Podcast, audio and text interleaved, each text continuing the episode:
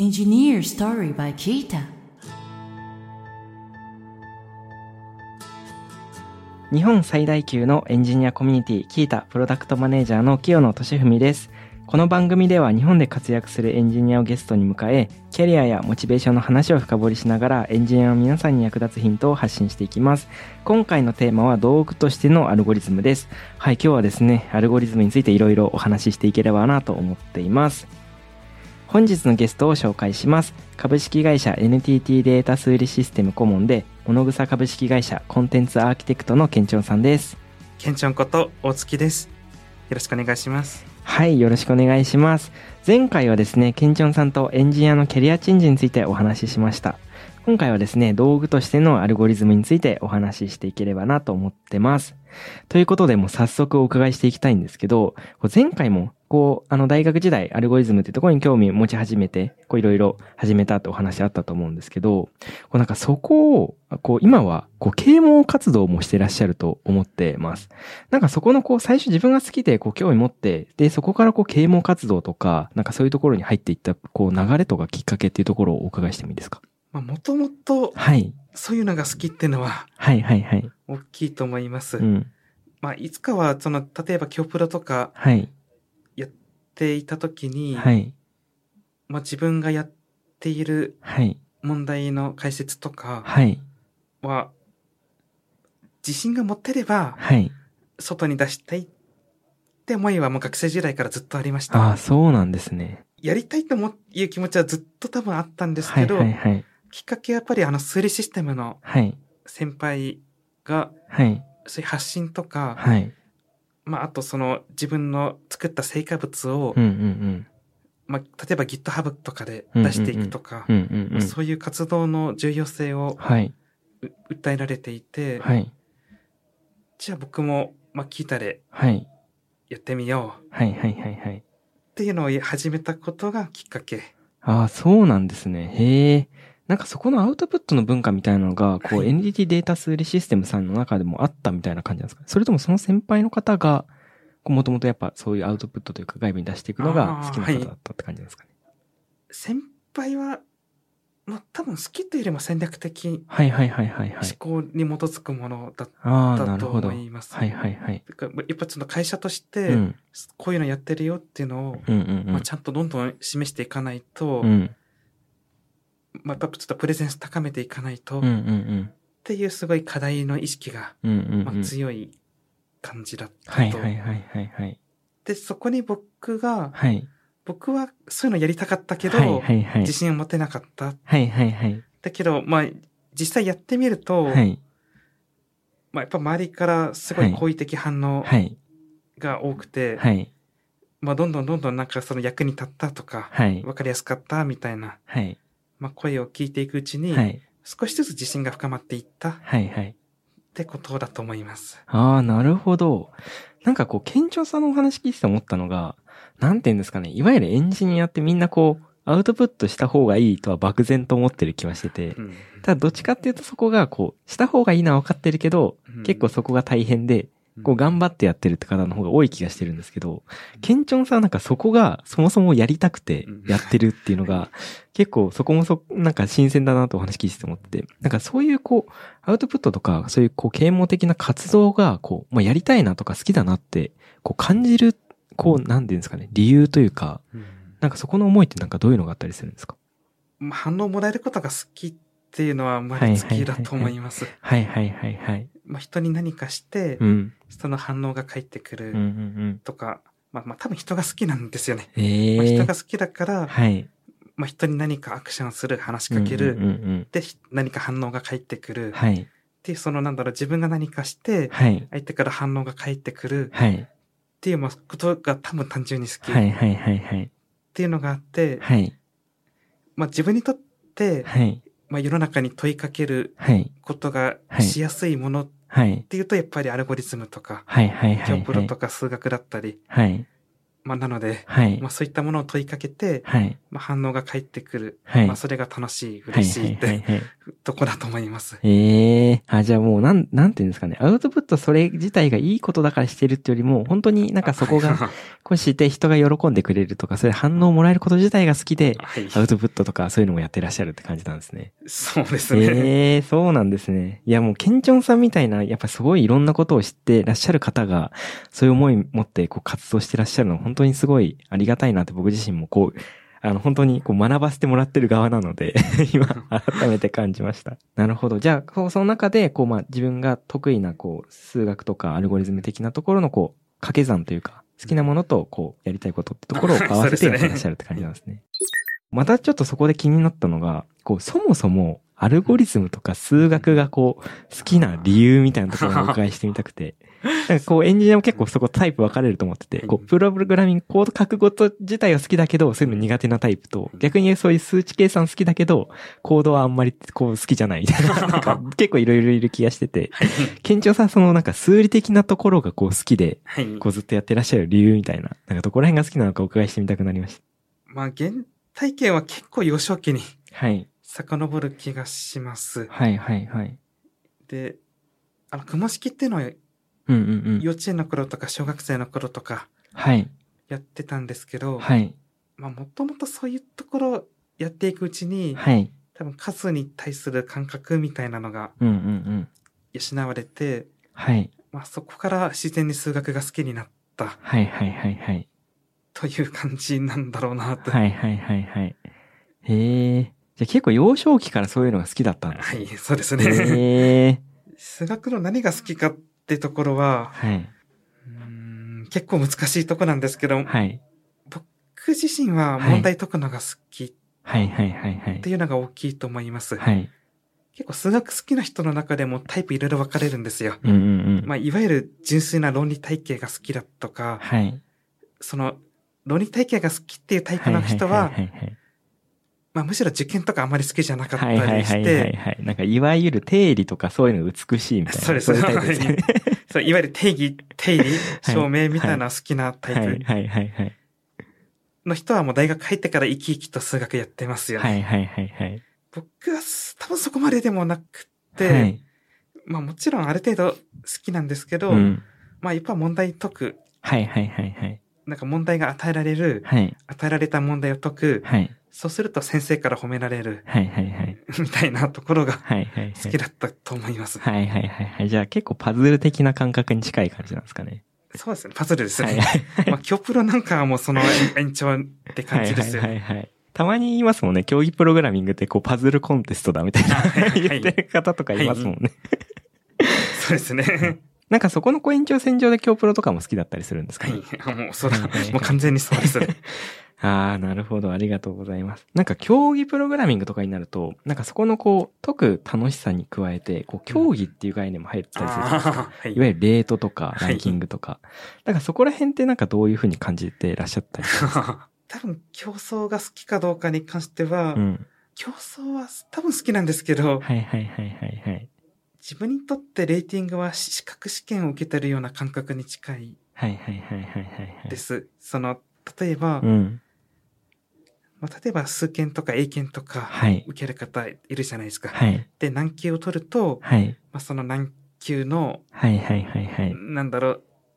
その難級っていうものをそうを取っている人たちと、はいはい、なんだろう交流する資格が得られるみたいなイメージあるじゃないですか。はいで同じように、はい、まあ教プロも、はいまあ、そのレーティングに達すると、はい、そのレーティングの人と交流する資格が得られるみたいな感覚、はいはいはいはいはい、まあ実際は多分そんなあのもう本当になんだろうそのレーティングになんなきゃ交流できないとかそんなことはないんですけど、自分の中では、はい、ちょっとそのレーティングに達することで、うんうんうん、まあそのレーティングの人と、はい、まあ初めてなんだろう。まあ、より有意義な交流ができるみたいなイメージがあるので、はい、まあ、そのための資格試験っていう感じのイメージですね。うんうんうんうん、ああ、なるほど。確かに。なんか結構やっぱり今、まあコロナ禍入って減っちゃいましたけど、昔だとオンサイトというか、はい、こう決勝行くとリアルで会えて、はい、まあ一緒にご飯とか食べて仲良くなるみたいなのがあった気がしてて、はい、だから確かにそういう、なんていうんですかね、競技プログラミングって競技と言いつつ、結構コミュニティに近いというか、はい、なんかそういう感覚の楽しさとかはあるかもしれないですね。はい、ああ、なるほど。ちょっとそっからもう、あの今、あの競技プログラミングの話も入ってったので、そのいろいろお伺いしていきたいなと思うんですけど、はい、こう今その競技プログラミングこうやなんかこう結構やっぱりメジャーにはなってきてると思ってて、で結構学生さんとかもやってる方多いと思うんですけど、どうしても途中でこういまいちやっぱり問題解けなくて挫折しちゃうとか、レート上がんなくてしんどいとかって結構やっぱみんな感じてるところあると思ってて、なんかそこをこうどう楽しんでいくといいかというか、まあ始めた多分初期中期後期っていろいろあると思うんですけど、なんかこう競プロをこうどう面白くこう感じる感じるといいかとか、どう楽しむといいかみたいなところもぜひ何かあったらお伺いしてみたいです。まあ言ってしまえば人それぞれ納得が大きいと思うので、はい、まあその自分がどういうタイプなのかっていうのを知ることが結構大事かなと思ってます。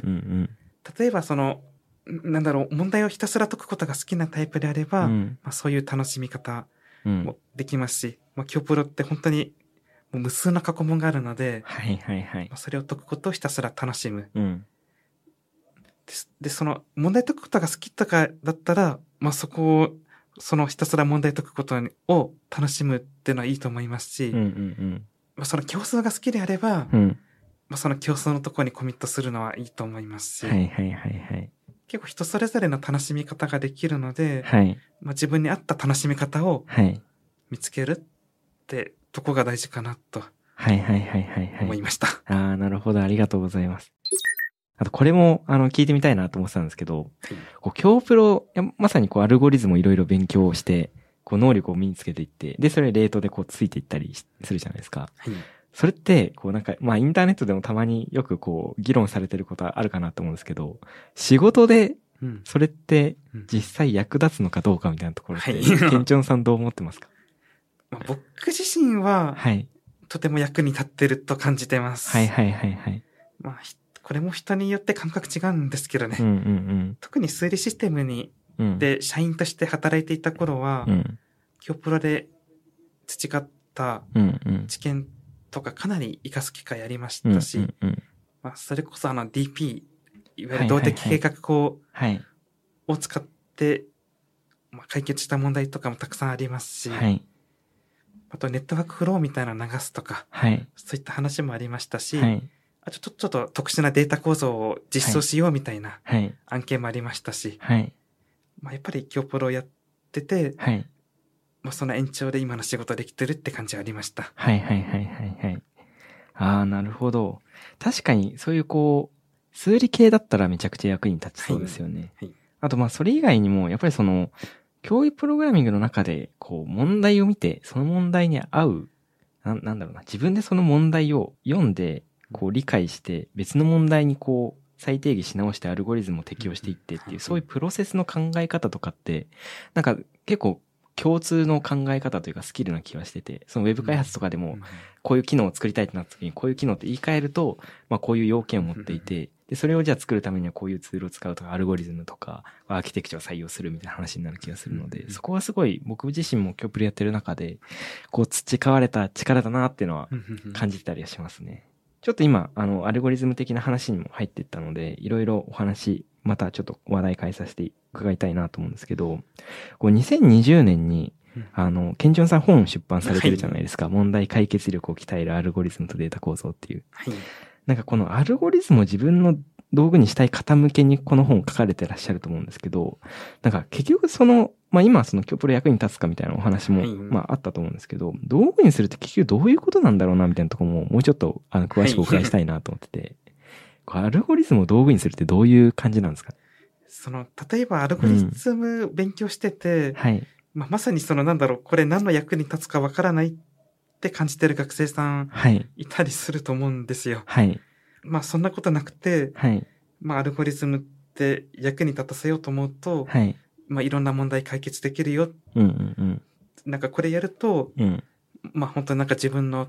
力になるよっっていうところを、はいまあ、見せたいって思いで書きましたね。はいはいはいはい、はい。だからアルゴリズムを自分の道具にするっていうのは、うんまあ、そのアルゴリズムを学んだことを使って、うんまあ、実際こんな問題も解けそうだとか、うん、こんなことができそうだとか、はいはいはいはいまあ、そういったイメージが湧く状態になるってことかなと思います。はいはいはいはいはい。じゃあそのアルゴリズムを勉強するだけじゃなくて、実際それがこういう場面だと使えるよねとか、はい、まあこういう使い方できるよねみたいなところのこうアイディアをこう培っていくっていうのが、まあ道具として使えるみたいな、はい、まあそういうイメージになるって感じなんですかね。はい、ああ、なるほど。ありがとうございます。まあ確かになんかまあ競技プログラミングの中で出てくる問題とかも、まあ本当に問題として見るだけなら、本当にただの問題になっちゃうと思うんですけど、それじゃあ実生活とか自分の仕事の中で言い換えるとどうなんだろうみたいな見方も全然できる気がしてて、うんなんかあの A 子さん B 子さんみたいな話だけではなくて、だからじゃあそれは実世界でこうユーザーとか自分たちのサービスに当て込んだ時のこうまあデータ量とかまあ計算量でユーザーにどんぐらいのスピード感でこう届けたいかみたいな、まあ自分でその設定をしてってってなると、まあそういうアルゴリズムをこう活用するタイミングとか、そもそもその問題設定の仕方とか、なんかそういうのはなんかまさにこう道具としてアルゴリズムを使うってことなのかなって今お話しして思ったので。なるほどなって思いました。ありがとうございます。まあなんかいろいろこうアルゴリズムのところについてお伺いしてきて、やっぱりアルゴリズム大事だなって思った一方、まあ僕自身も、まあ教プロとか大学で勉強してるときに、あの感じてたところで言うと、やっぱアルゴリズムって難しいなと思ってて理解するのとか、こう自分でこう、なんだろうな、考え方は理解してもそれをコードに落とし込むところが結構難しいとか、うんうん、まあその逆のパターンもあると思うんですけど、書くのは簡単だけど、こう考え方とかがこう難しいとか、結構その、なんていうんですかね。そこのこう、ターニングポイント的なのでよく語られるのがやっぱ ディーピー とかかなと思うんですけど、ディーピー わかるわからないで、こう初級者から、こう入門と初級のこう間が分かれるみたいな。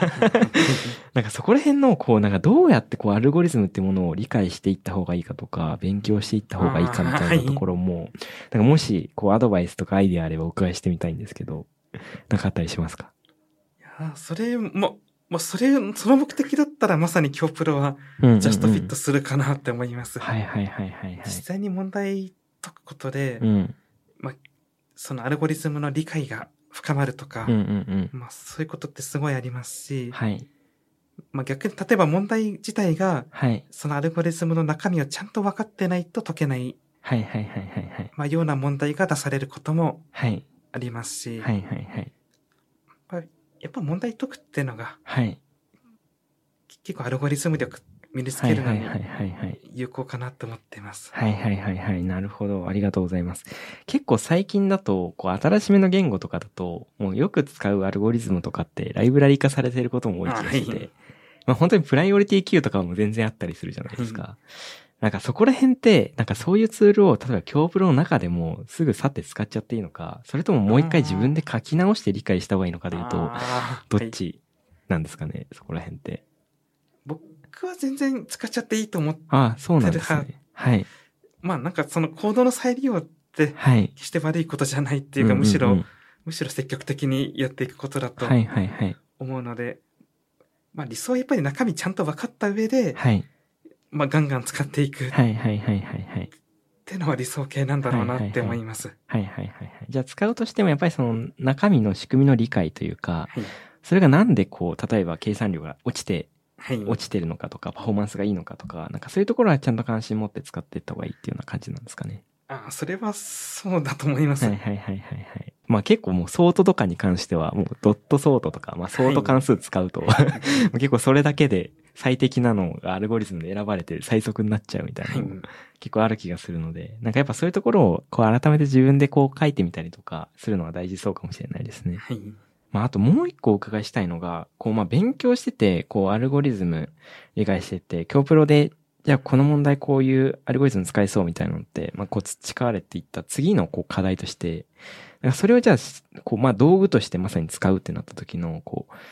どうやってそのアルゴリズムとかを実生活の問題の中でもこうパッと想起する能力を身につけるかとか、こう適用していくかみたいなところも、まあ結構もう一個の難しさとしてあるな、みたいな僕は思ってて、なんか別の話として捉えがちというか、教プロは別になっちゃうみたいな。教プロは教プロとしてスポーツとしてやってて、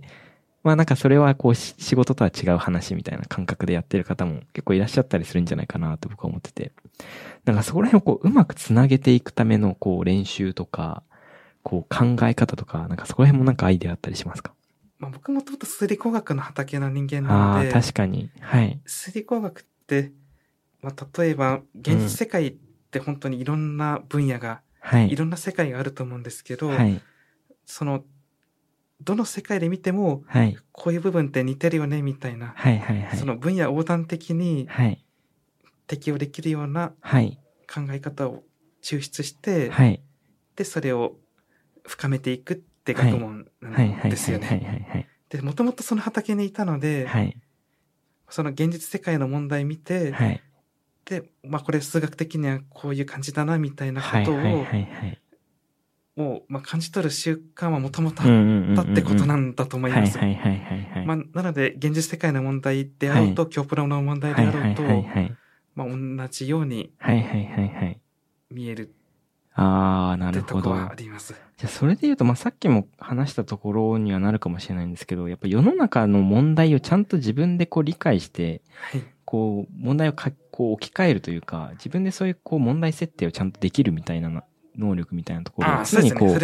癖づけてやっていくっていうのが大事なのかもしれないですね。はい、はい、ケンチョンさん今回もありがとうございました、はい、ありがとうございました、はい、まだまだですねお話し足りないので次回もですねケンチョンさんとお送りできればなと思ってます、はいはい、今回はですねケンチョンさんとアルゴリズムについていろいろお伺いしてきました。はい、僕もあの学生時代、競技プログラミングこうやってた口なので、こう改めてやっぱアルゴリズムとかって、やっぱいろいろこう勉強していくの大事だなとか、まあそこら辺ちゃんと仕事で使えるように癖づけていかないとな、みたいなのは、いろいろ感じることができました。はい、ありがとうございました。はい、はい、ケンチョンさんとはですね、エンジニアのキャリアチェンジについてお話しした前回のエピソードもあるので、ぜひお聞きください。さて、この番組では感想や質問、リクエストなどお待ちしております。番組詳細欄にあるリンクよりお気軽にご投稿ください。ツイッターではハッシュタグエンジニアストーリーをつけてツイートしてください。そしてApple Podcastや Spotify のポッドキャストではレビューもできますのでこちらにも感想を書いてもらえると嬉しいです。キータ株式会社はエンジニアを最高に幸せにするというミッションのもとエンジニアに関する知識を記録共有するためのサービスキータ、エンジニアと企業のマッチングサービスキータジョブズ、社内向け情報共有サービスキータチームを運営しています。ぜひカタカナでキータと検索してチェックしてみてください。お相手はキータプロダクトマネージャーの清野俊文でした。